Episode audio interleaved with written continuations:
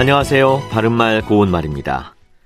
말과 행동이 일치하지 않는다든지 자신이 한 말을 이렇게 저렇게 쉽게 바꾸는 사람은 도무지 믿을 수가 없습니다.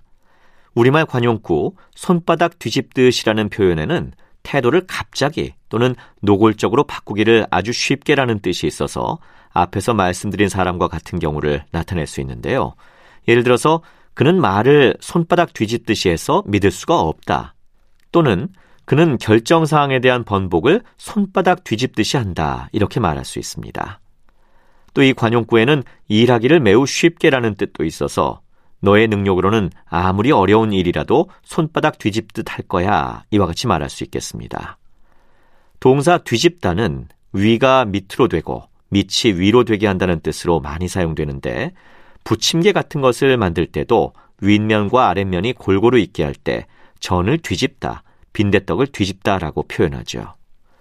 참고로 물건을 한 번에 뒤집는다는 뜻을 가진 동사로 번드치다가 있습니다.